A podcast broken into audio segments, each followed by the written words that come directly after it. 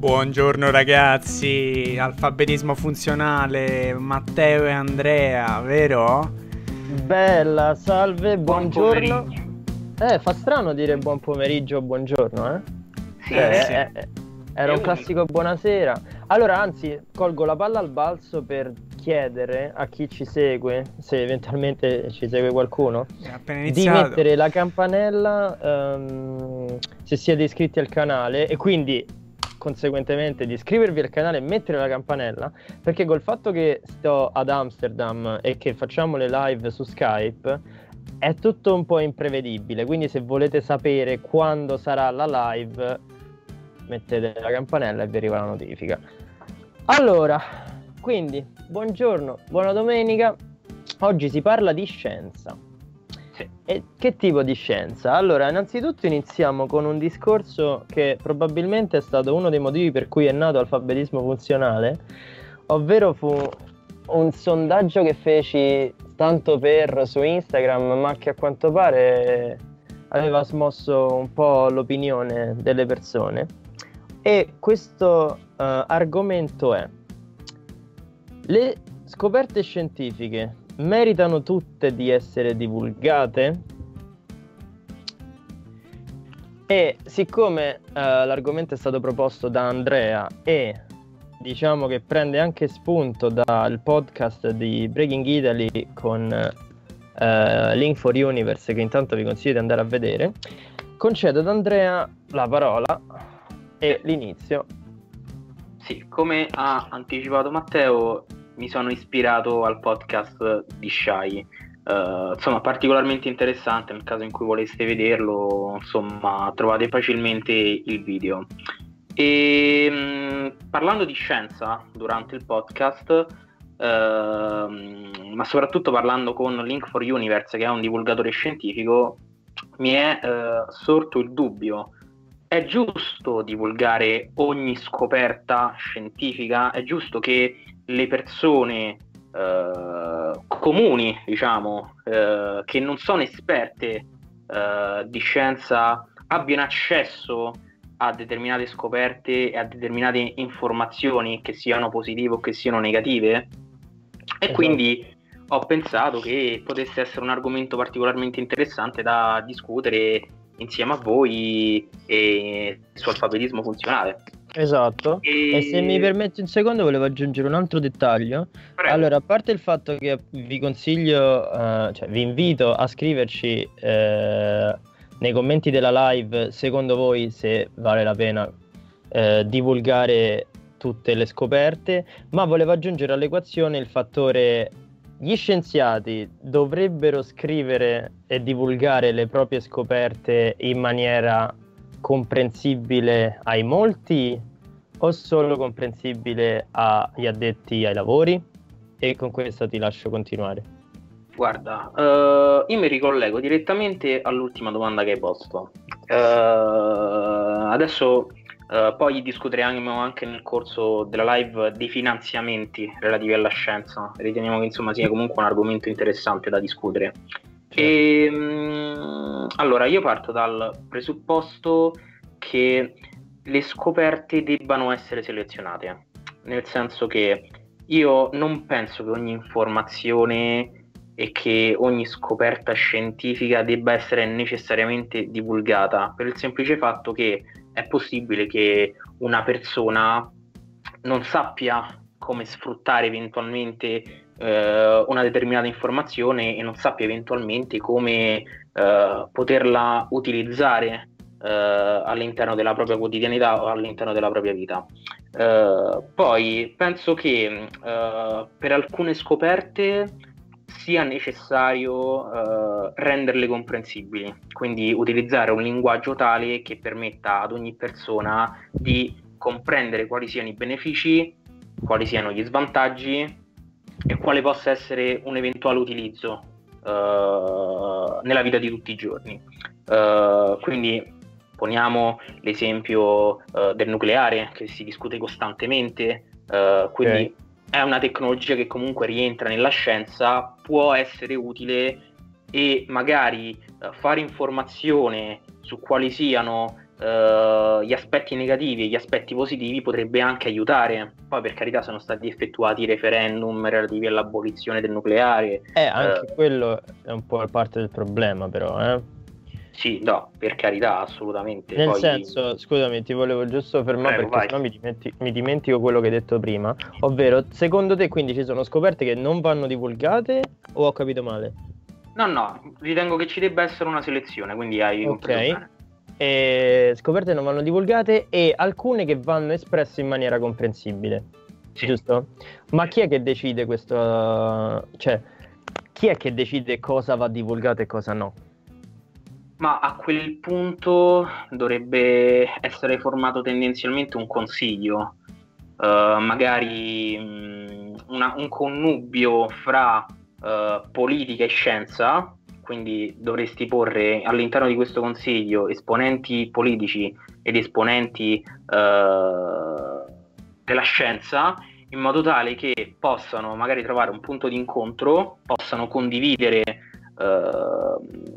determinate, determinate scelte e comprendere quale possa essere adatta e quale non possa essere adatta. Però Io subito, da, scusami se ti interrompo, ma, ma parto dal, da, dal, dal, presupposto che sia una selezione complessa da fare perché eh, è una cerchia ristretta di persone e tu non puoi imporre ciò che sia giusto e ciò che sia sbagliato. Esatto. Allora, guarda, stai aprendo una parentesi molto intrigata perché, per esempio, no, se alcune scoperte non vanno divulgate, sì. io come faccio ad avvicinarmi a quel tipo di cose? Cioè, come funziona? Che una volta che prendo la laurea posso accedere a quelle informazioni? O non so, devi iscriverti a una setta? Cioè, come com- cioè, per poi accedere a quelle informazioni, diciamo, riservate, come si fa? Cioè, la trovo un po' macchinosa come cosa. E allo stesso tempo, scusami, eh, faccio l'esempio appunto con la serie Chernobyl, mm-hmm. ovvero che eh, la Russia aveva fatto sparire dalle biblioteche la parte relativa a diciamo la messa in sicurezza delle centrali.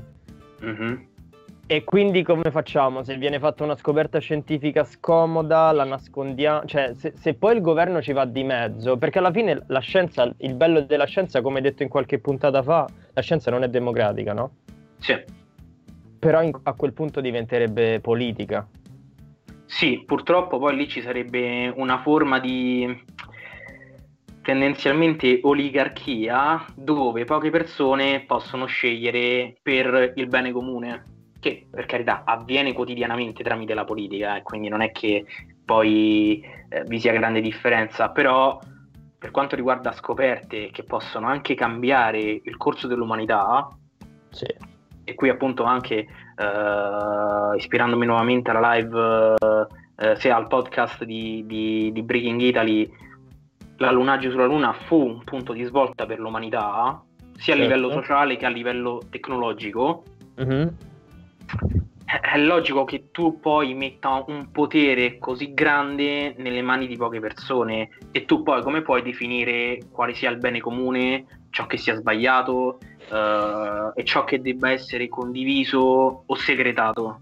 Quindi per Beh, carità questo ecco, è un problema. Per me è proprio questo il fatto, cioè io la penso all'opposto, ovvero per me la scienza dovrebbe essere divulgata il più possibile, proprio per il fatto che chiunque potrebbe trarne giovamento e chiunque potrebbe portare, portare avanti la scienza e potenziarla. Perché per esempio se um, io, ah, ecco, facciamo un esempio concreto, la NASA ha a disposizione un sacco di programmi per cui tu se hai un telescopio, quello da, da, da casa, e se noti qualcosa nello spazio puoi fare la segnalazione alla NASA che a sua volta controllerà e tu potenzialmente potresti averlo aiutato a scoprire qualcosa di eccezionale. Cioè, mhm. in quel caso tu ti basta un telescopio e una connessione a internet e tu diventi un potenziale scienziato della NASA. Ed è una cosa che, che trovo bellissima perché secondo me la scienza è auto, eh, diciamo aut- autoselettiva, perché la mm-hmm. scienza non è accessibile a tutti, ma non per una questione di censura, ma per una questione di interesse e di complessità. Sì. Però io vo- vorrei che se tu fossi spinto dall'interesse potessi mh, mm, da solo, sostanzialmente, con l'aiuto dei libri, potessi informarti e potessi Beh, comunque... farlo in maniera libera. No, comunque essere parte attiva di un'eventuale scoperta o comunque anche di un uh, miglioramento o peggioramento, poi dipende da come venga sfruttata la scoperta uh, per l'umanità, uh, io la, la, apprezzo e la condivido come idea, in quanto tu, magari semplice appassionato di stelle, di spazio, di pianeti, um, tramite magari una semplice passione, un semplice hobby, puoi divenire Uh, non dico uno scienziato perché è eccessivo come termine, però comunque puoi essere tendenzialmente un mattone che può costruire delle fondamenta, una casa, quindi insomma tu comunque certo. puoi essere parte, parte attiva di quel progresso. Certo, certo, però appunto anche ecco, tornando alla questione dell'autoselettività della scienza, appunto, se, non è che se non hai un telescopio allora ti puoi mettere lì co- a occhio nudo e dire guarda NASA ho scoperto il sole, no, cioè la, la selettività della scienza si trasforma anche nell'avere poi i mezzi. Ed è questo che fa la differenza, perché se tu mi spieghi per filo e per segno come costruire una bomba atomica, ma io ovviamente non ho i mezzi per farlo, non è che costruire una bomba atomica, però almeno Ecco, è, è, quello il problema del, del, referendum sulle centrali nucleari. Tu hai dato il potere di scegliere al popolo, anche se il popolo non è preparato a livello di, di cultura di cosa sta scegliendo. È come se non so, è come se, se, chiedi a una persona qualunque se devi cambiare macchina oppure no perché ti fa un rumore strano. Cioè, come fa quella persona a sapere da cosa è dato il problema? Certo. E in quel caso, però, se avessi fatto un sistema di divulgazione scientifica su, sul funzionamento, um, diciamo, nello specifico della centrale nucleare, ma parlando bene dei pro e dei contro, di, co- di qual è la differenza tra l'energia tradizionale, l'energia nucleare, magari sarebbe andato un popolo molto più preparato ai seggi e forse il risultato del, del referendum sarebbe stato diverso. Certo, no, ma poi sempre ricollegandomi alla questione del nucleare, no? Uh, quando io appunto mh, discuto della selettività, uh, voglio dire, un conto è che si parli e si divulghino informazioni relative alle centrali nucleari, al funzionamento a eventuali costi, benefici, risparmi e quindi tutto ciò che possa comunque aiutare eh, la sostenibilità eh, di una popolazione o di un paese. Un conto è che tu eh, renda pubbliche ehm, informazioni relative a una bomba atomica che sinceramente per quanto possa interessare, questo non lo metti in dubbio, poi c'è realmente questa necessità di condividere un'informazione del genere? Sì, Secondo me sì, perché appunto di nuovo facendo l'esempio la bomba atomica, ma come anche appunto l'esempio del microonde che faccio sempre, magari io con il funzionamento della bomba atomica tra dieci anni potrò inventarmi qualcosa che cambierà potenzialmente il genere umano in positivo però. Uh-huh. Perché la cosa bella... Eh? Sì, l'esempio del microonde è, cioè, tu scienziato scopri come utilizzare le onde, uh, cioè, le microonde e, che, e sai che da un lato sono, cioè, come succede oggi, le, on- le, le microonde sono usate, o meglio, sono bandite ormai, però possono essere usate per uccidere, perché ci si possono fare delle armi a microonde, però le usiamo quotidianamente tutti i giorni dentro casa per scaldarci il pranzo. E, e, e, tu mi dirai, vabbè, ce la potevamo risparmiare come invenzione perché alla fine che fai? Ti scaldi il pranzo. Però, appunto, tornando al discorso del nucleare, il nucleare è un microonde potenziato, ovvero il nucleare da una parte è un'energia super distruttiva, ma dall'altra è una fonte di energia quasi illimitata e a costo, tra virgolette, zero. Sì. Perché è una reazione eh, nucleare che va lì e va avanti finché non si esaurisce. Sì. Ma per esempio, poi... appunto, tornando al discorso dello spazio, scusami, eh, una delle cose più interessanti che stanno cercando di, da fare da, dal 47 ormai è fare astronavi a propulsione nucleare. Che, sì. che farebbero in modo che ci si potesse spostare molto di più e con molto meno carburante. E si parte però, cioè, sta, eh, si è iniziato a pensare a queste astronavi nel 47, quindi pochissimo dopo lo sgancio delle bombe atomiche della seconda, guerra, della seconda guerra mondiale. Quindi appena fai la cosa cattiva ti rendi conto che però la tua invenzione ha dei risvolti positivi che possono potenzialmente cambiare la sorte dell'umanità, perché magari con quelle astronavi riusciremo ad arrivare in pianeti abitabili. Sì, ma poi sai, la questione poi non è che voglia discutere esclusivamente del nucleare, però diciamo che è un esempio piuttosto tangibile, ma mm, il fattore nucleare poi è stato messo da parte perché negli anni si è creata una forma di terrorismo psicologico sulle persone che sì. non potevano informarsi e che non avevano l'opportunità di informarsi tale da bloccare ogni iniziativa perché poi quando si parla di nucleare si pensa al disastro di Chernobyl si pensa alle bombe nucleari eh, della seconda guerra mondiale. E quindi tu hai semplicemente un'idea distruttiva certo. di un progetto che in realtà potrebbe essere costruttivo perché può essere appunto eh, sfruttato per viaggi spaziali. Però è questo il punto. Visto che la, l'energia nucleare è così distruttiva var- sarebbe valsa la pena non divulgarla affatto? Perché secondo me continua ad essere un'ottima scoperta. È un qualcosa che potrebbe potenzialmente cambiare le sorti de- de- del genere umano ancora oggi. Sì. Cioè, non è, cioè, io penso che, o almeno non lo so, però cor- non so se voi avete degli esempi, ma a me non viene in mente nessuna cosa per cui potrei dire ok forse era meglio se non l'avessimo scoperta slash se non l'avessimo divulgata. E se qualcuno nei commenti vuole scrivere qualcosa del, qualche esempio perché per esempio qual è secondo voi un'invenzione che sarebbe stato meglio non, non avere?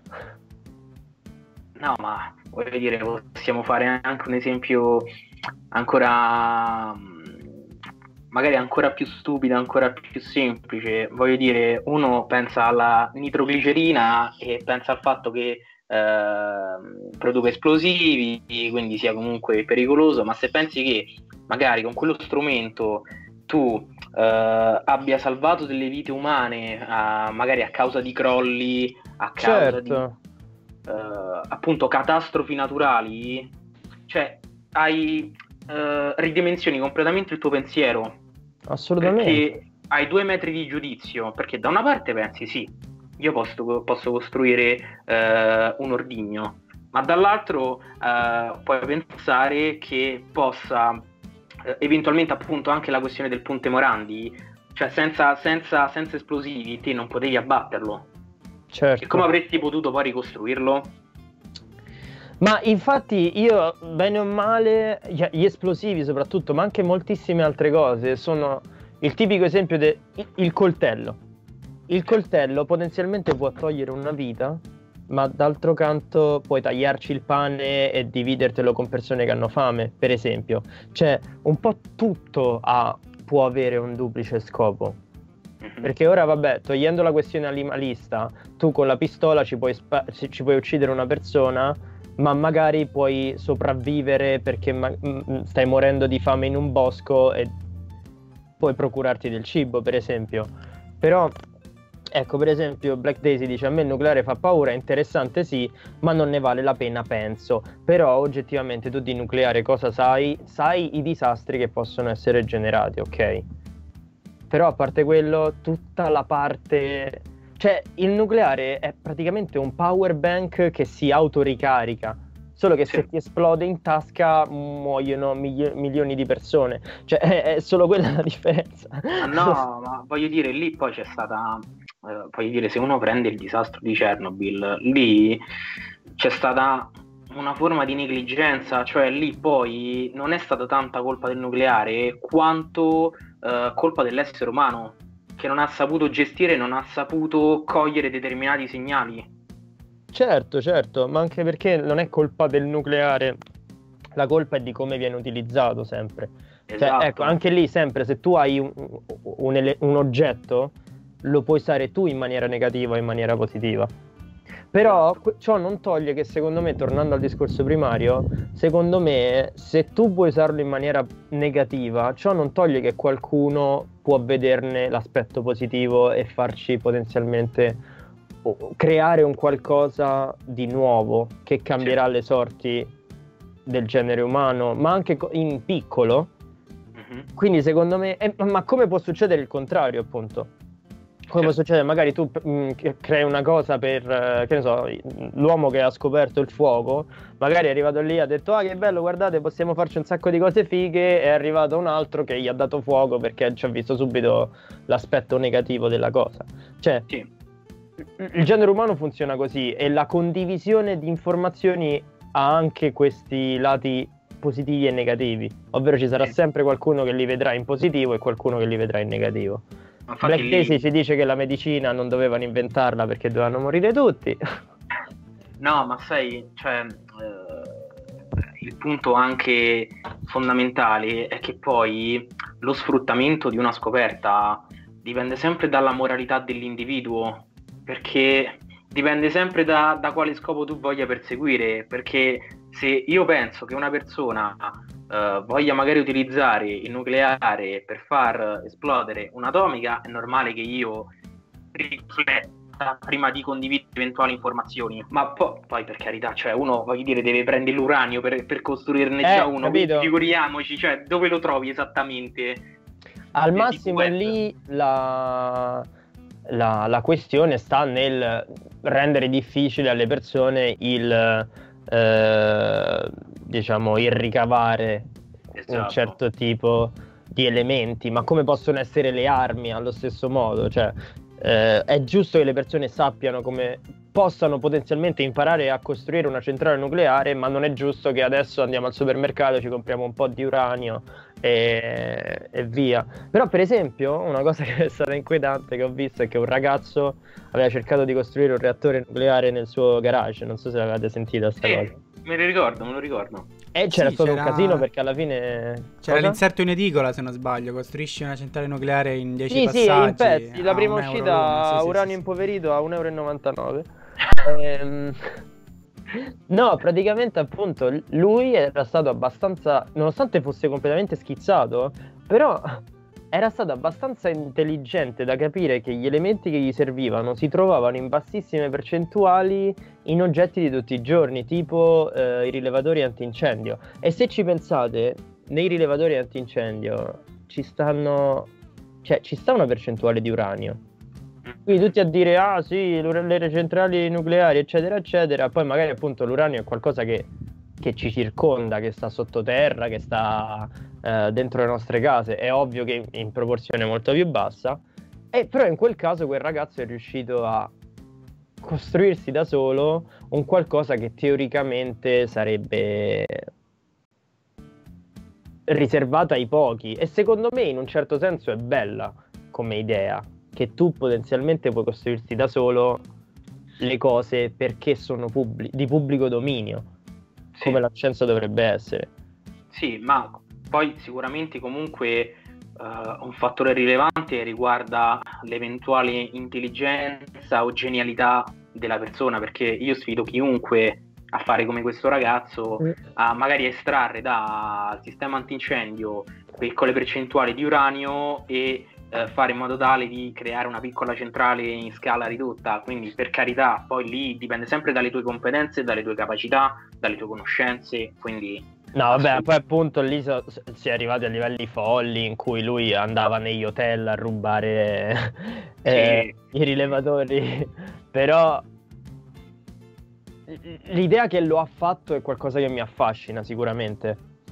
Sì, ma a, a tal proposito, eh, magari ritorniamo alla questione iniziale, Sì. ma lo spiegare un'eventuale scoperta deve essere fatto in modo semplice, quindi accessibile ad ogni persona, proprio in termini, cioè io parlo in termini non sul fatto che trovata la scoperta, poi tu la pubblichi, poi dipende dalla persona, la comprensione o meno uh, dell'accaduto, dell'evento, oppure comunque devi uh, parlare ad un pubblico selezionato che sappia comprendere la tua scoperta e che poi appunto la possa anche sfruttare?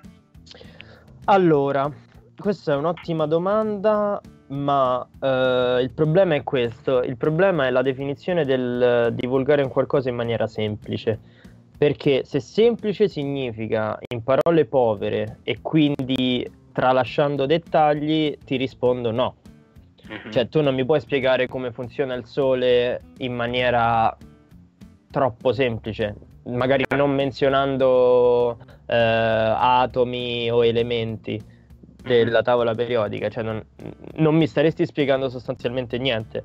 Però allo stesso tempo non ha senso che le spiegazioni vengano fatte in maniera troppo complicata. Di nuovo, come diceva Adrian nel podcast, eh, tra, eh, riferendosi a Leonardo da Vinci, che lui lo faceva apposta a mm-hmm. fare le rice- le, i saggi, a scriverli in maniera più complessa di quanto era richiesto, per fare in modo che meno persone le capissero. Quello non è una cosa che va fatto, cioè le cose devono essere spiegate in maniera semplice, efficace ma esatto, devono essere soprattutto efficaci.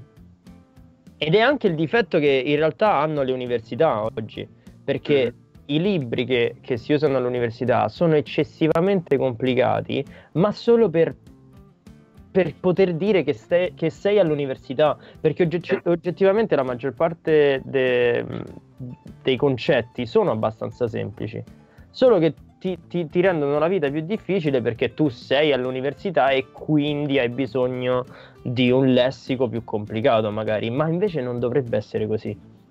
Tu, sì, eh, cioè, no. Io sono dell'idea che si può spiegare tutto in maniera comprensibile, poi ci sono delle, degli approfondimenti che meritano eh, una parte più difficile, però sicuramente so che molto spesso cercano di rendere più difficili cose più semplici. No, ma se vai a vedere un qualunque libro, ma di qualunque facoltà, eh, voglio dire, si nota come siano volutamente prolissi ed arzigogolati senza alcuna ragione. Esatto. Perché, voglio dire, è giusto che tu mi dia l'informazione così come è stata eh, scoperta e così come è stata presentata, per carità. Poi però è necessario che tu dia magari una breve definizione, una breve spiegazione che mi faccia comprendere. Poi se io non ho le nozioni necessarie per comprenderlo, la colpa è esclusivamente mia perché non ho le conoscenze. Relativamente. Beh, però sai, mm, sotto questo punto di vista, magari appunto te non hai studiato un libro che era necessario studiare e poi per carità, esempio ipotetico ed estremo, e quindi poi magari leggendo un determinato fenomeno non sei in grado di analizzarlo perché appunto non hai letto quel libro che era necessario per... Certo, certo, certo. Se parliamo, è come dire non puoi imparare magari una lingua se non studi un minimo di grammatica, questo è vero. Esatto esatto, per carità. Uh, però voglio dire che tu poi metta altre informazioni che sono parallele, per quanto giuste siano, per quanto importanti siano, voglio dire, tu stai semplicemente rendendo un concetto ancora più complesso di quello che in realtà è. Poi per carità, se, se, se il concetto necessita di ulteriori spiegazioni a causa proprio della sua complessità, ben venga. Certo. Che, venga, che venga allungato e che venga spiegato nel miglior modo possibile, ma altrimenti te stai danneggiando la persona che lo studia quel concetto perché non sarà stimolato e soprattutto non lo comprenderà. Esatto, ma per esempio volevo appunto riferirmi a un'altra cosa, mi è capitato spesso di, di, di cercare eh, cose scientifiche su internet, ma magari cose magari avanzate e ci sono degli argomenti così di nicchia che molto spesso trovi soltanto saggi scritti da persone che fanno il dottorato o cose di questo tipo. E magari ci sono delle tabelle in cui non si capisce niente, ma nel senso quello che dico io è che ovvio se devi catalogare delle cose è, è normale che usi un, una tabella, va bene, però perché non puoi metterci una leggenda in modo che magari anche se non sei laureato in, eh, non lo so, in astrofisica, puoi capirla? Cioè, dimmi a cosa corrispondono le cose, è, è quello che intendo, è in quel senso che dico facilitare l'approccio al non addetto ai lavori. Sì. Per esempio, aspetta, ci sono dei commenti qua, Francesco che dice molti libri sono scritti male e, e ripetono mille volte le stesse cose, e infatti questo è vero, e soprattutto quando i libri sono scritti dai professori lo fanno apposta a Sì. farli più complicati perché così fanno finta di essere degli intellettualoidi. E- però secondo lui è giusto usare la, te- la terminologia tecnica, non si può parlare di biologia o fisica come se si stesse al bar, ma occhio che c'è una differenza tra terminologia tecnica e complicare il concetto, perché io sono convinto che tutti, anche i professori, quando leggono un discorso complicato, se lo riassumono a mente o se lo schematizzano. E questo è il problema. Io non penso che la maggior parte degli scienziati ragioni in, in- in quel modo, perché sarebbe una quantità di lavoro mentale inutile, perché staresti deco- decodificando informazioni tutto il giorno. Sì, assolutamente. E Ma tu quindi poi... secondo me c'è anche un po' quella ricerca del- dell'apparire più, più- non so, più intelligente degli altri, forse. Beh, è tendenzialmente una forma di esibizionismo, come se tu volessi dimostrare la tua istruzione, la tua cultura, la tua conoscenza. Che per carità, eh, se, se sei una persona preparata, è giusto che tu lo faccia. Cioè, comunque tu devi dimostrare poi per quale ragione tu riesca a parlare di un determinato argomento, ma non ti devi imporre con arroganza. Cioè, non devi scrivere un libro eh, in modo tale che poi ci sia un gruppo literario di persone che ti possano comprendere e tu venga considerato il genio del secolo. Poi sul fatto della terminologia sono d'accordo, cioè uno comunque deve eh, utilizzare i termini adatti e conformi all'argomento, non è che tu li possa inventare o li possa semplificare, perché magari cambi completamente il senso di un discorso o di un argomento, però magari facilitare la eh, costruzione dell'argomento e la sua spiegazione può permettere magari appunto di leggere il termine complesso, cercarlo e poi porlo in un contesto. Esatto. È quello Cioè- che fa la differenza. Infatti, appunto, cioè, secondo me è vero anche che gli scienziati vogliono sentirsi un'elite. E una volta che raggiungi quel livello, forse anche tu ti, ti corrompi e, e- e cerchi di far parte di quel mondo, quindi ti adegui al linguaggio complesso e inizi ad usarlo anche tu. Però, per esempio, facendo, appunto, facendo un esempio non relativo alla scienza, ma relativo alla filosofia, cioè non penso che eh, un Socrate fosse più stupido di un Hegel per il semplice fatto che usasse un linguaggio più semplice. Assolutamente. E questo è il fatto. Anzi, secondo me le persone più, più intelligenti sono quelle che rendono comprensibile un discorso complesso a persone qualunque. Cioè, se Sì. tu riesci a spiegare il funzionamento, non so, di, di una macchina a un contadino, tu sei una persona intelligentissima perché capisci anche il contesto e sei in grado di adattare una cosa scientifica a un linguaggio povero. Sì, E questo non ti rende, questo non ti rende eh, una persona, diciamo, non preparata, anzi.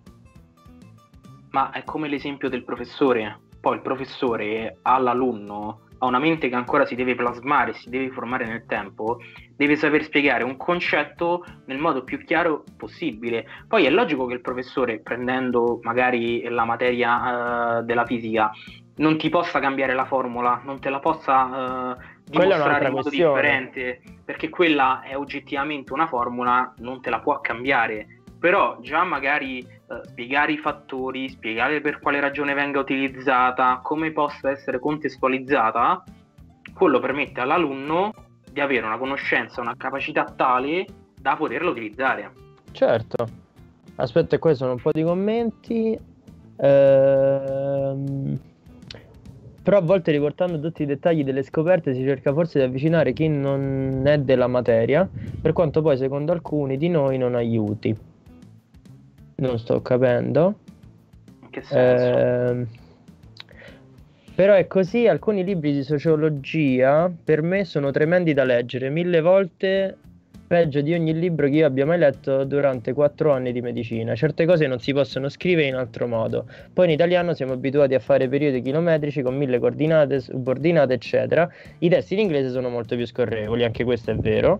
Eh, il fatto che il fatto è che puoi anche spiegarlo a chi non ci capisce niente e vuole saperlo per pura comodità, come il...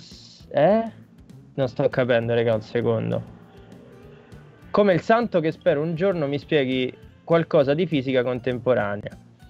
Mi sto confondendo, ragazzi. Uh. Aspettate, devo fare un attimo chiarezza. Ente locale. Sì, sì, sì, allora andiamo, andiamo con ordine. Allora, intanto è vero che l'italiano è una, de- cioè una lingua abbastanza complicata, però non è una lingua complicata come può, es- può, esserlo magari, che ne so, il russo. Cioè l'italiano è una lingua complicata se vuoi renderla complicata, perché noi abbiamo mille modi per esprimere gli stessi concetti. Il problema è questo. Il problema è che noi abbiamo mille modi e quindi c'è la possibilità di cercare di utilizzare il più semplice e il più difficile. Torniamo al discorso che abbiamo fatto finora, ovvero che cercano apposta sì. di usare quello più difficile. Poi ehm, puoi spiegarlo a chi non ci capisce niente. Allora,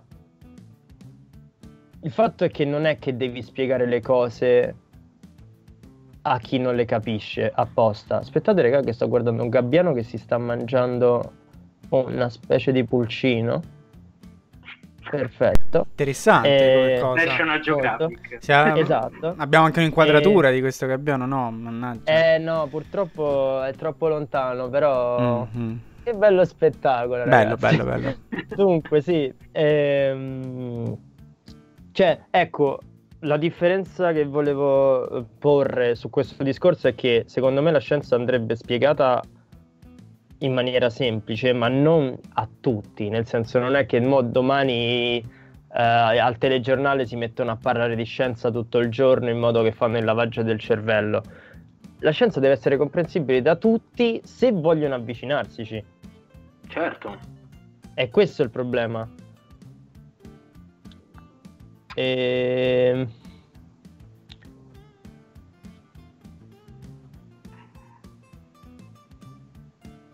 Vabbè, è che comunque, comunque Francesco continua a dire che, che tendiamo a fare frasi lunghe e che l'inglese è, è più semplice in questo senso. Ma infatti la cosa divertente è che molte ricerche in inglese sono molto più semplici da capire di quelle in italiano.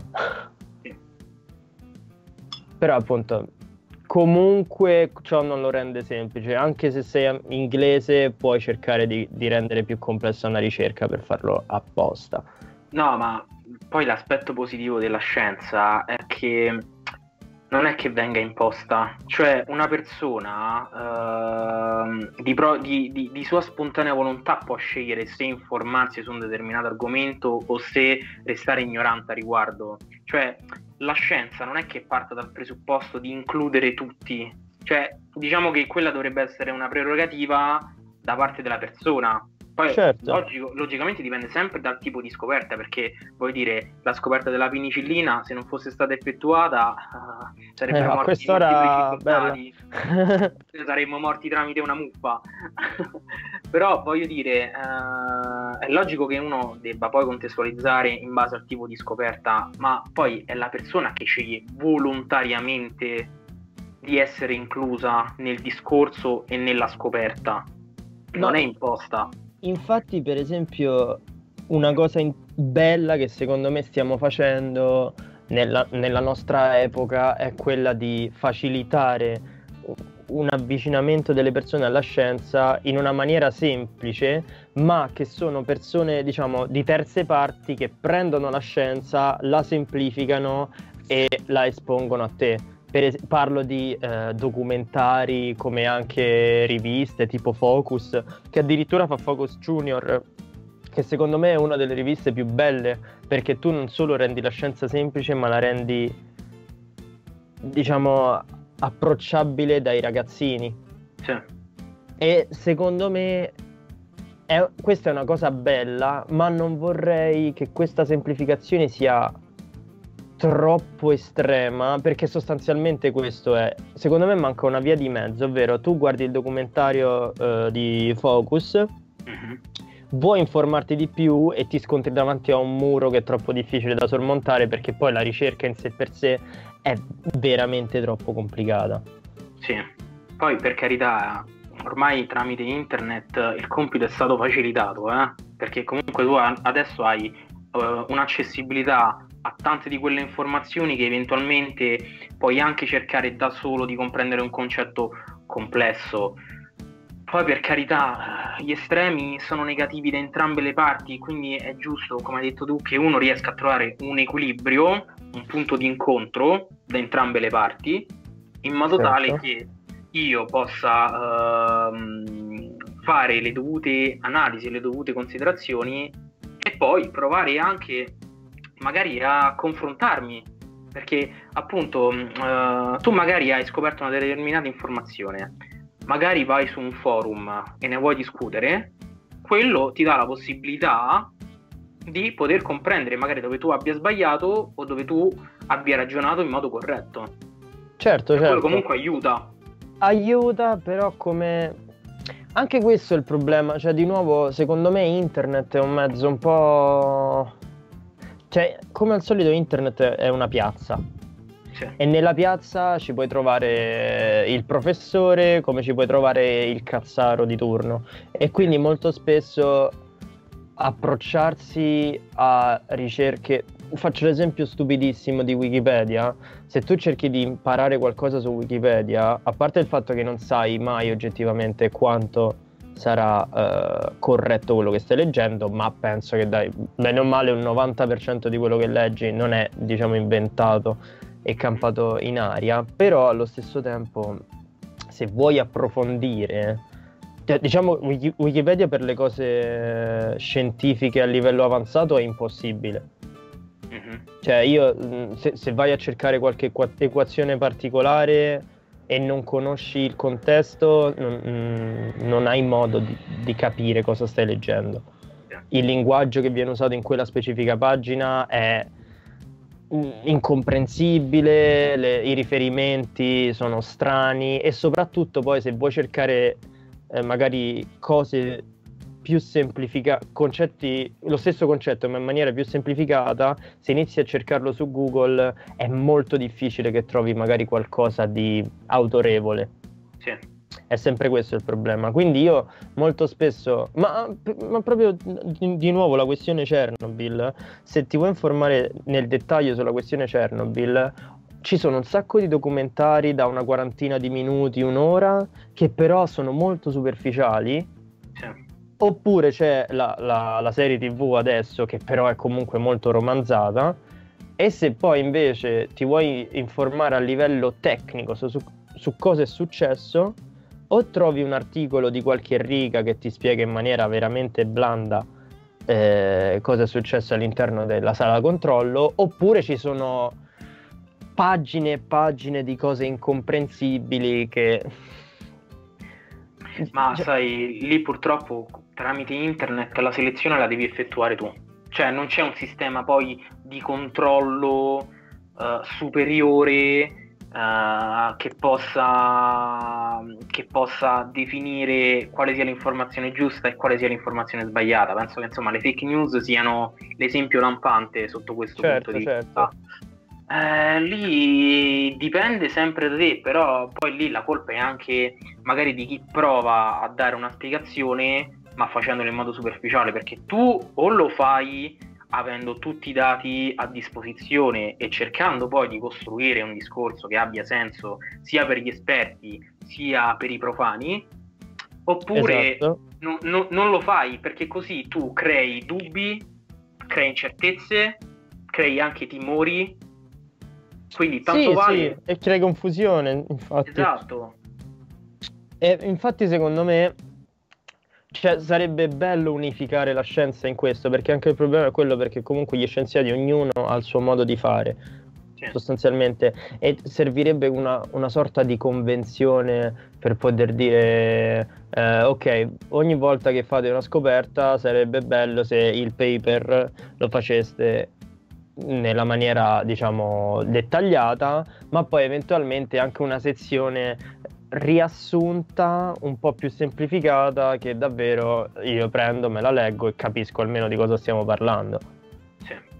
Um, a questo punto, se non ci sono commenti, uh-huh. io mh, mm, volevo ri- mm, ricollegarmi nuovamente al podcast di Breaking Italy sì. uh, sulla questione Burioni. Cioè, okay. ormai è divenuto tendenzialmente un meme il fatto che lui tenda a rispondere in modo cinico o sarcastico alle persone.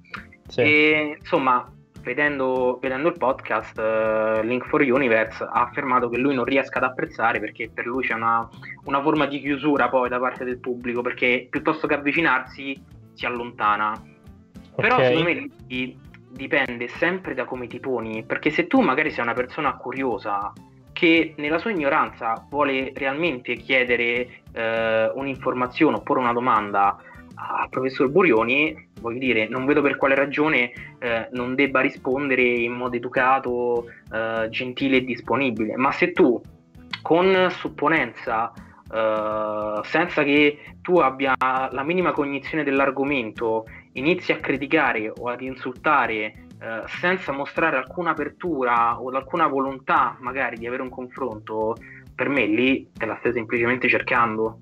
Cioè lì non diventa colpa di Burioni che risponde male, ma di coloro che si pongono male.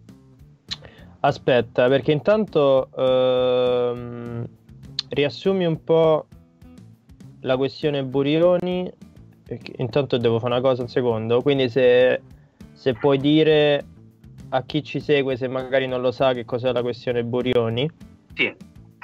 Allora, è, è, nata anche una pagina su Facebook che si chiama Burioni che blasta la gente. Adesso non ricordo quale fosse il nome specifico.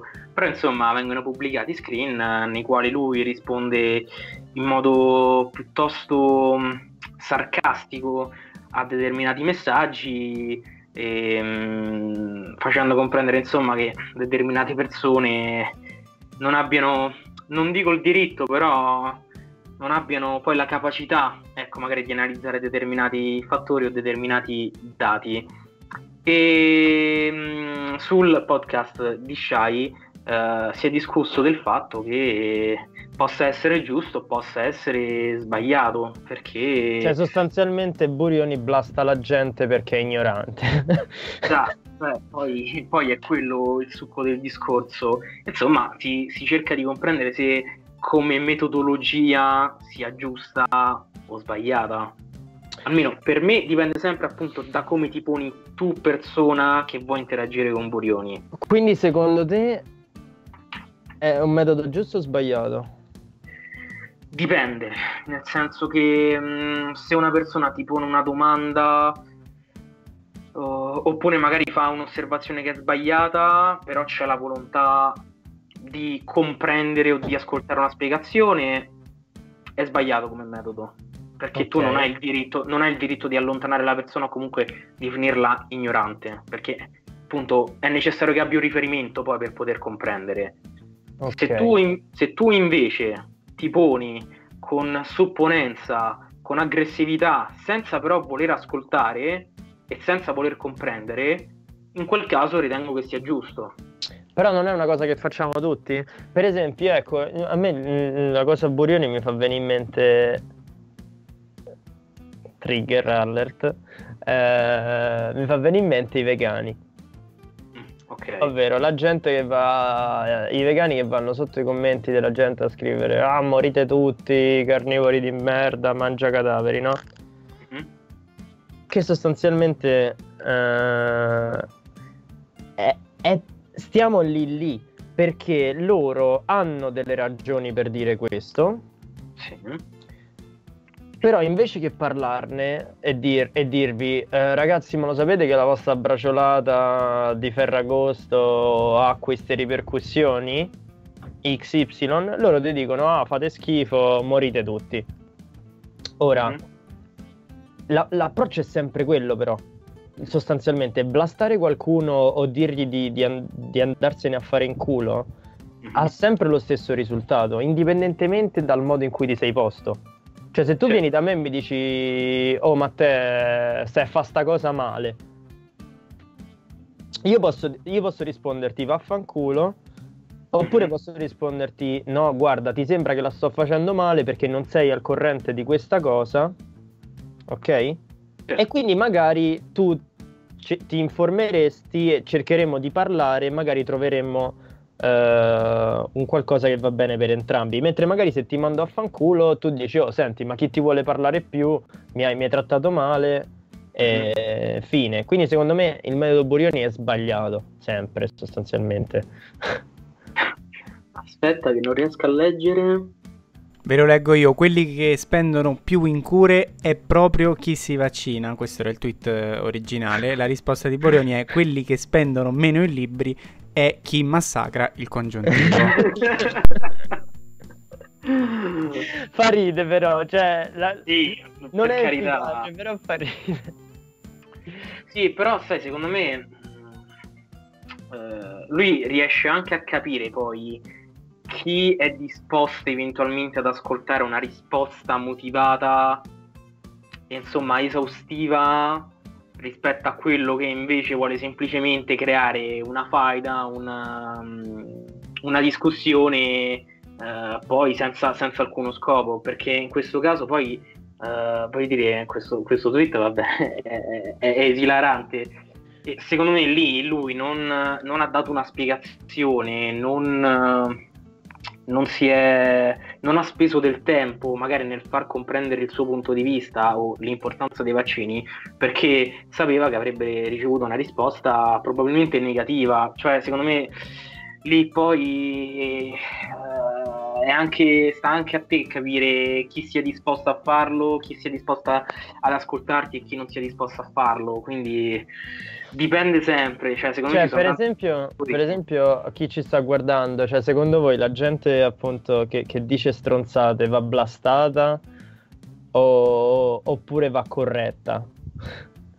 Secondo me quando è pesante la stronzata, cioè quando proprio vedi che non c'è la volontà di cambiare la mentalità, secondo me in quel caso poi Eh, è necessario. tosta, eh. Devo dire che è tosta perché eh, il mio primo istinto mi farebbe mi farebbe blastare. Mm. Però eh, oggettivamente è vero che poi la gente si allontana e si chiude. Sì. Eh, non lo so, è un argomento comunque abbastanza E se, e se uno partisse dal presupposto che in realtà queste persone già siano chiuse e non vogliano Ma se invece- aprirsi- Per esempio, prendiamo la questione dei vaccini, proprio per questo screen, ma se anche fosse, cioè perché comunque il vaccino è un po' un atto di fede che noi facciamo Sì. alla scienza, perché oggettivamente noi non sappiamo cosa c'è dentro il vaccino, perché non siamo degli scienziati e quindi ci fidiamo dei dottori. Certo. E capisco lo scetticismo, ovvero, cioè se tu sei un po' ignorante o, o se comunque non ti fidi, Mhm. capisco la, la tua paura e dire no, i vaccini no, bla bla bla. E se appunto la scienza fosse più affordabile, eh, abbordabile da tutti Mhm. e quindi si evitasse il problema perché tu ignorante potresti andare a leggere che cos'è il vaccino e dire ah ok allora adesso so cosa c'è dentro, me lo vado a fare. Mhm.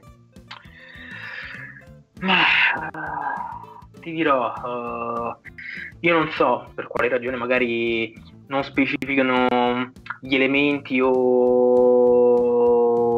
da, da quali sostanze siano, siano composti. Eh, questo purtroppo Vabbè, no, non- sai che c'è anche se lo facessero, non è che ci cambierebbe la vita. Cioè, se io so che dentro il vaccino ci sta il calcio, il magnesio, il CH4, eh, cioè, non è che me ne faccio qualcosa. Non so Ma più cosa che serve. altro, ma poi più che altro a te devi, devi anche avere le, mh, le quantità a disposizione perché se tu mi dici che c'è sta magari il 10% d'uranio ti dico aspetta forse Oh, bella!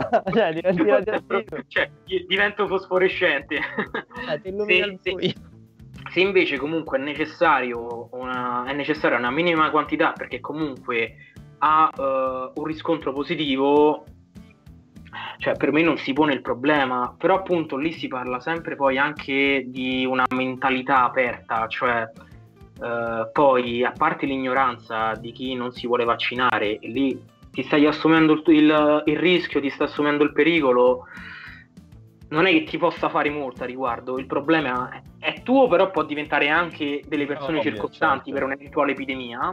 Certo. Quindi insomma, poi bisogna sempre vedere su scala globale quale eh, possa... No, vabbè, poi la questione dei vaccini è un casino, però, però sì.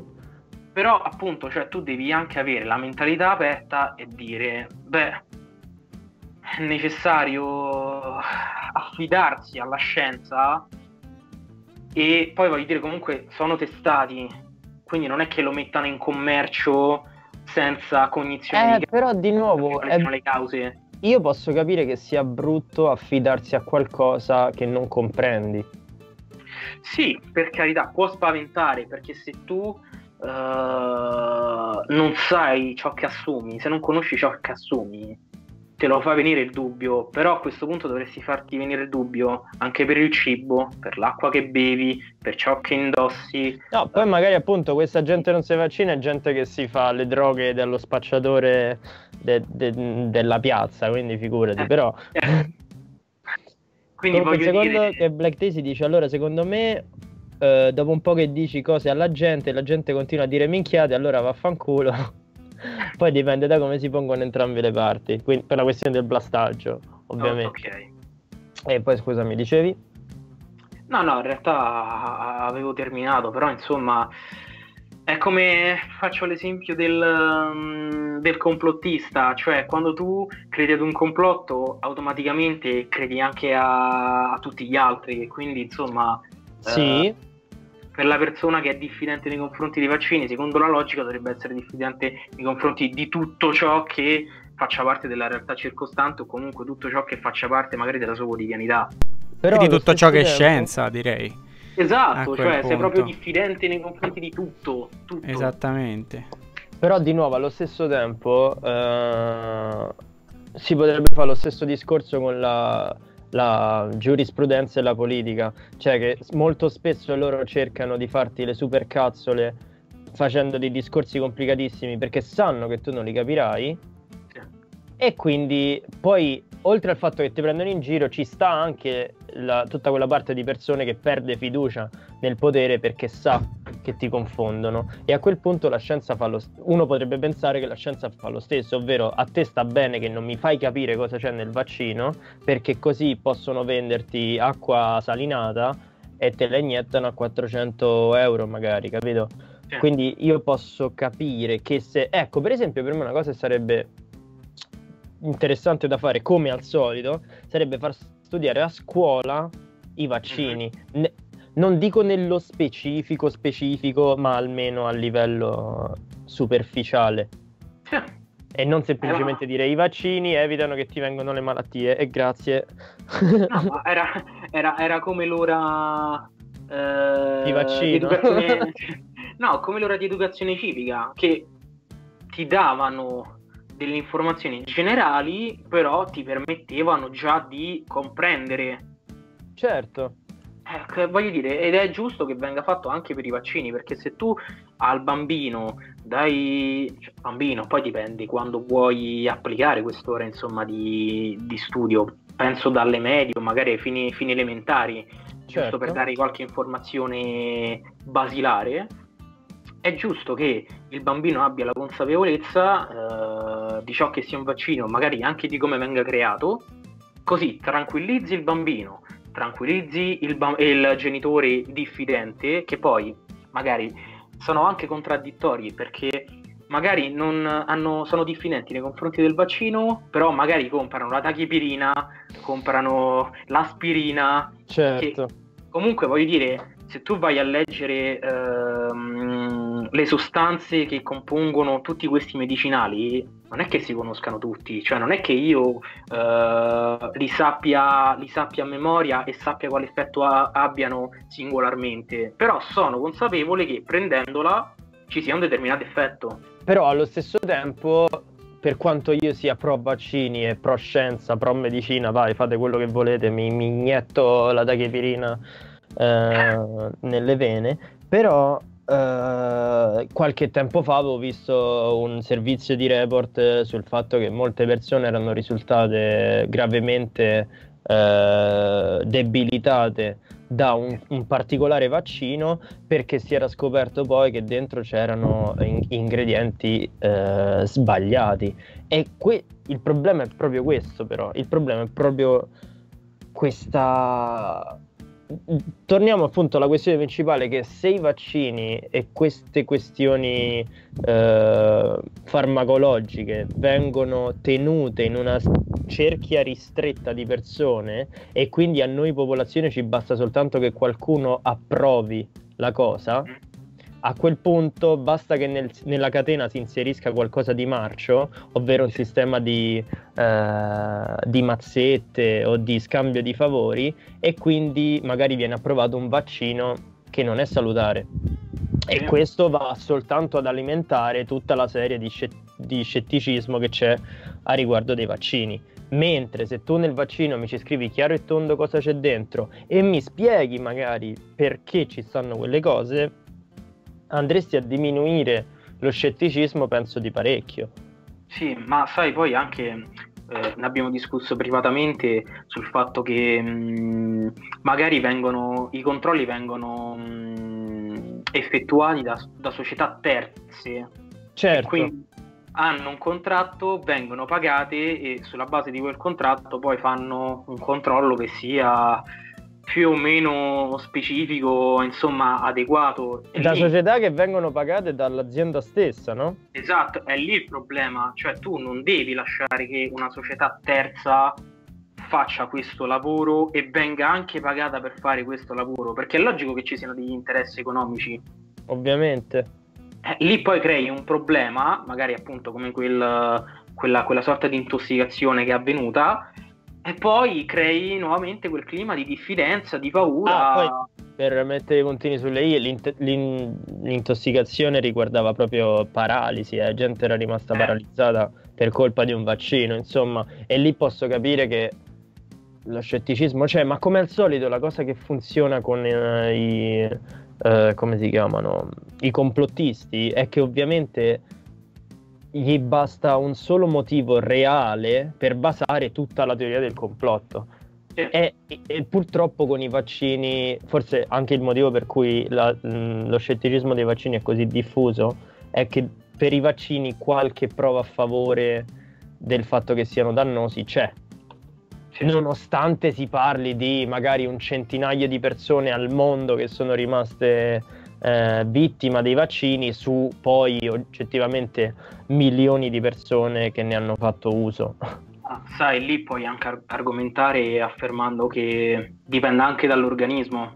Magari certo. c'è una, una, percezione differente del medicinale del vaccino o magari c'è una patologia nascosta e certo. purtroppo, e purtroppo appunto avvengono fenomeni di paralisi o di disabilità motoria, cioè per carità lì poi uno deve sempre andare a, ad analizzare il caso specifico perché poi non è un caso che i campioni siano in, uh, in numero ridotto, in misura, in misura ridotta. Assolutamente. Cioè, non è, che, non è che prendendo un vaccino tu abbia visto milioni di persone eh, assolutamente. Cioè, se, se, il 90% delle persone che eh, sono state, diciamo, trattate con il vaccino muore, a quel punto ti rendi conto che più che un vaccino è un veleno. Però esatto, certo, cioè... sì, poi però è chiaro che ognuno di noi vuole essere sicuro che se va a farsi il vaccino non c'è quello 0,1% di possibilità che rimani paralizzato. Ma sai, è come però il foglietto illustrativo dei medicinali che dice effetti collaterali effetti, effetti indesiderati anche gravi, tu non puoi avere mai la certezza che quel medicinale sia adatto o non sia adatto a te. Cioè, appunto, è, è tendenzialmente una prova di fede, come hai detto tu, però voglio dire, poi eh, vuoi diffidare di qualunque medicinale e di qualunque farmaco? Io non lo farei mai. Mi stai facendo venire in mente quando il dottore ti chiede: Ma tu sei allergico a qualche medicinale? È tipo boh. di solito la mia risposta è boh, se non lo sai te, che, che, ne so, non è che io vado in giro a provare medicinali a caso, dico ah guarda sto morendo. E non è che faccia, non è che faccia i test quotidianamente per vedere se, se mi sento Però male. anche quello è un problema, per esempio, cioè si potrebbe cercare un modo per risolvere questa situazione, magari dei test eh, al, per le allergie ai medicinali. Non so, magari Francesco lo sa, se ci stanno modi per capire se sei allergico a dei medicinali senza sentirti male. Forse magari è necessario il prelievo di sangue e magari fare eventuali test eh, sopra. Non so, non, saprei, non, saprei non sono esperto, quindi per carità. Però se qualcuno lo sa lo scriva. E poi a questo punto, se volete, io passerei alla, all'altro argomento, ovvero eh, par- prendendo spunto dall'allunaggio del sì. 69. 69? Sì. Sì, sì, 69. E, e anche sul fatto che appunto furono spesi molti soldi eh, del governo americano per fare questa impresa che ha cambiato la storia dell'umanità, a, a mio parere. E, secondo voi vale la pena investire per questo tipo, magari per viaggi... Ah, si possono fare comunque, Francesco dice, dai. E, um, vale la pena investire per magari eh, missioni spaziali o comunque scoperte scientifiche che nell'immediato possono sembrare inutili? Oppure, invertendo la domanda, quando è che secondo voi l'investimento non, non dovrebbe essere fatto? Guarda, per me tutto ciò che riguardi la scienza è fondamentale. Quindi per me il finanziamento è necessario perché quello poi magari inizialmente può risultare inutile, ma sul lungo periodo può causare scoperte ed innovazioni. Uh, quindi voglio dire, prendendo l'esempio della, dell'allunaggio, prima che loro andassero sulla Luna, ne fecero molteplici di esperimenti ed addirittura rimasero uccise molteplici persone. Certo. E quello però non bloccò la scoperta e la ricerca per trovare un modo per arrivare fino alla Luna. Quindi voglio dire, uno inizialmente può pensare che uh, un esperimento uh, possa risultare inutile in quanto causa esclusivamente danni o addirittura in questo caso morti. Ma anche spese.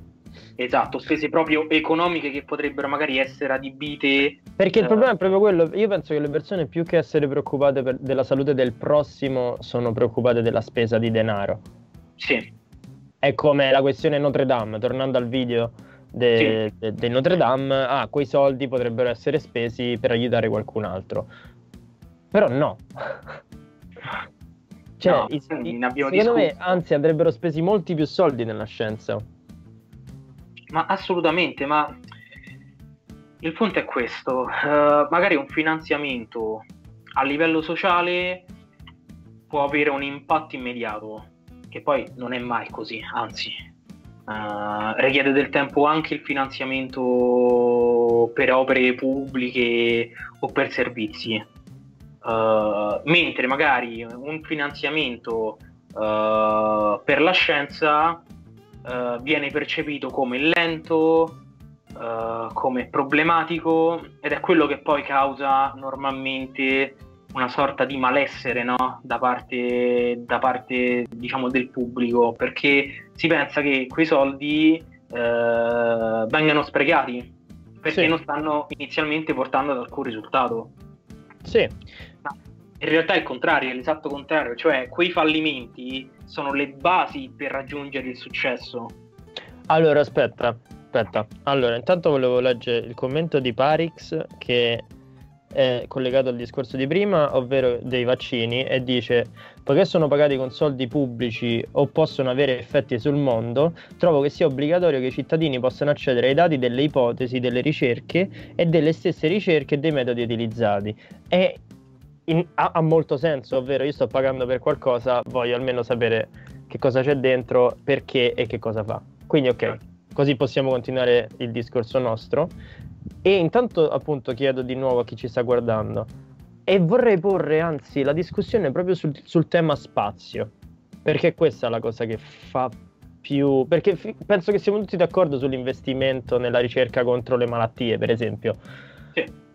Però lo spazio, lo spazio è visto come uno, da alcune persone è visto come uno spreco di soldi. Ah, ma perché spendono milioni, miliardi di dollari per mandare un rover eh, su Marte? Ma chi se ne frega?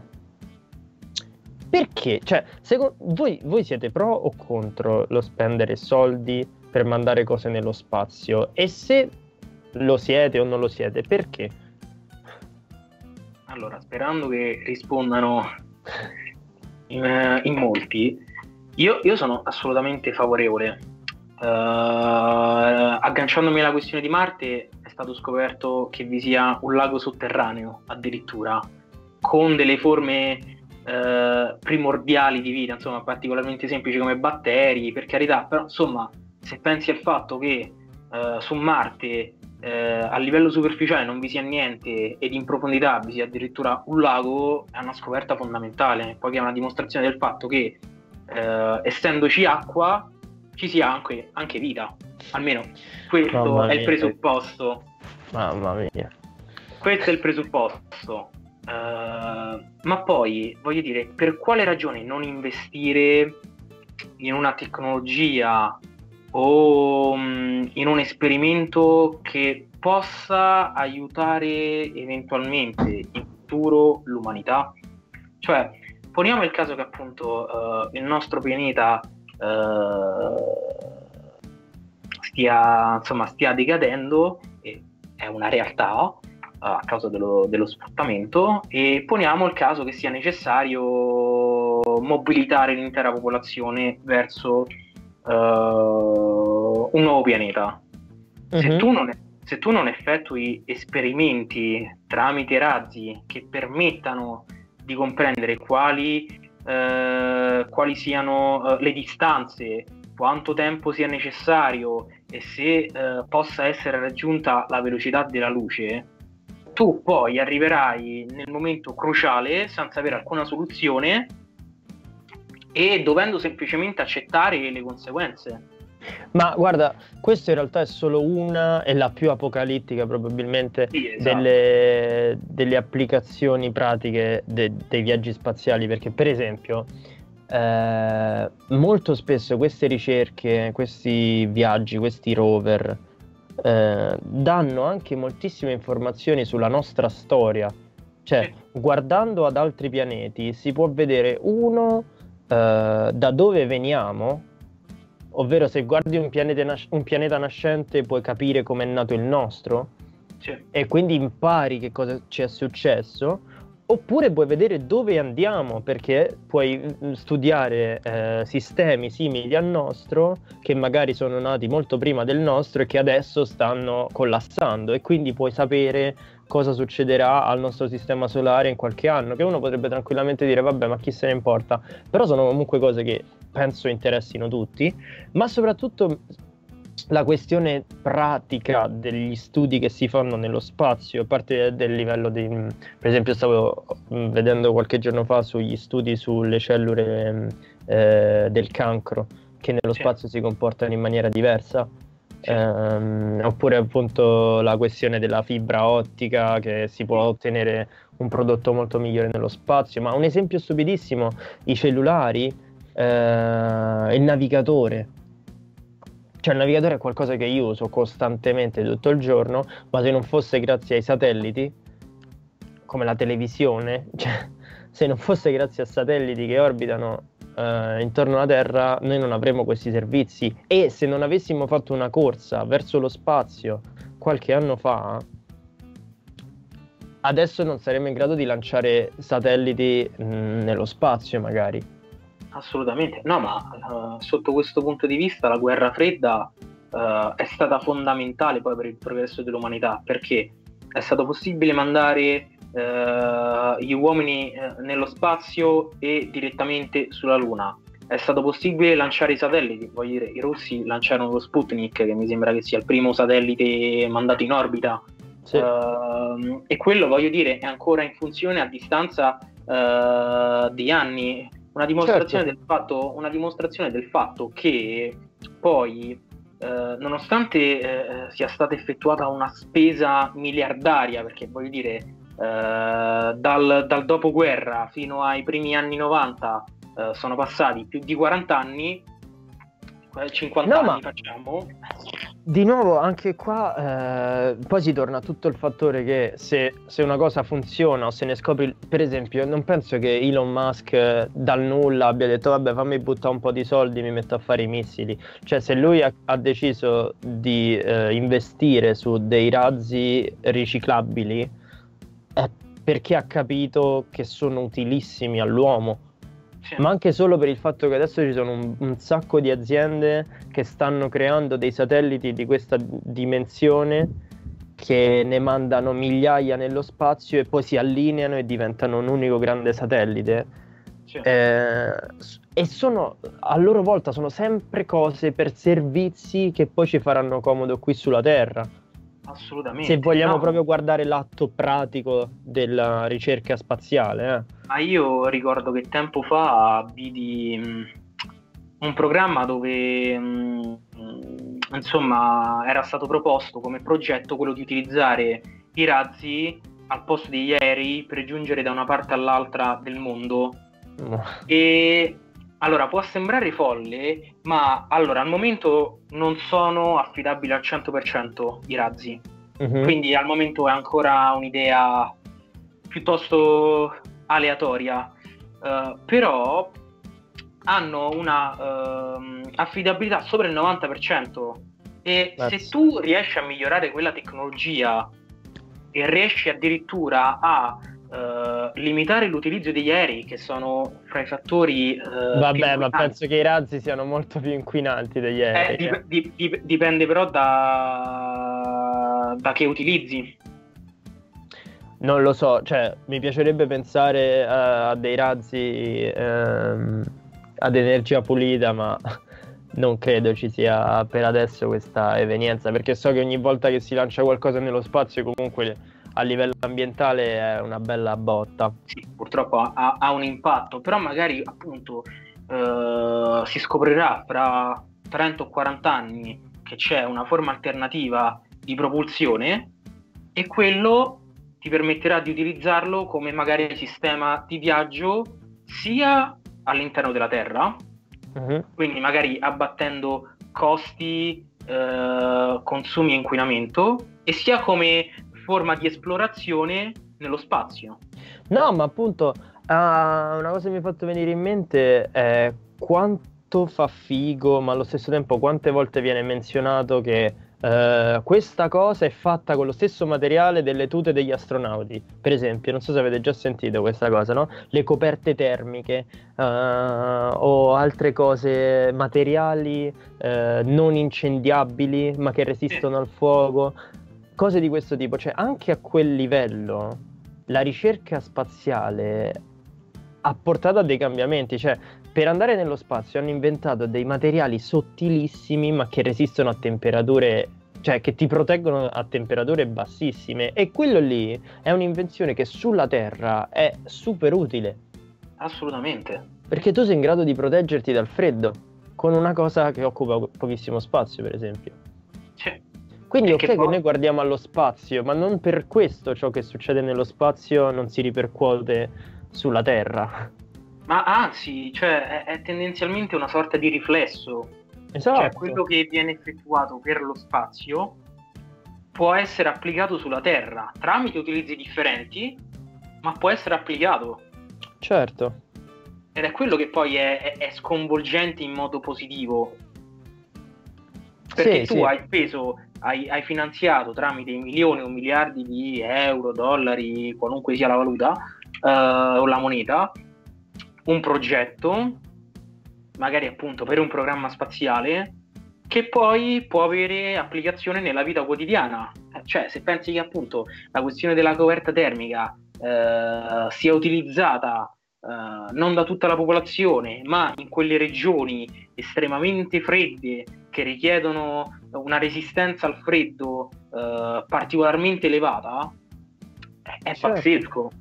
Certo. E, sì, quindi secondo me anche lì forse probabilmente lo scetticismo delle persone è dato da un forse da una mancanza di divulgazione scientifica che faccia capire quali sono stati perché comunque io per sapere questo tipo di cose mi sono documentato. Certo. Non è un qualcosa che dici ah fanno le pubblicità sul fatto che la ricerca nello spazio ha generato questo tipo di uh, dei miglioramenti di vita normale. Quindi anche questo può essere un problema. Però davvero cioè, lo scetticismo verso le missioni spaziali è un qualcosa di super triste. Posso capire che magari sei povero o, o, quello che vuoi, ma come fai a non essere emozionato per il fatto che andiamo a scoprire pianeti nuovi o esatto, non lo so.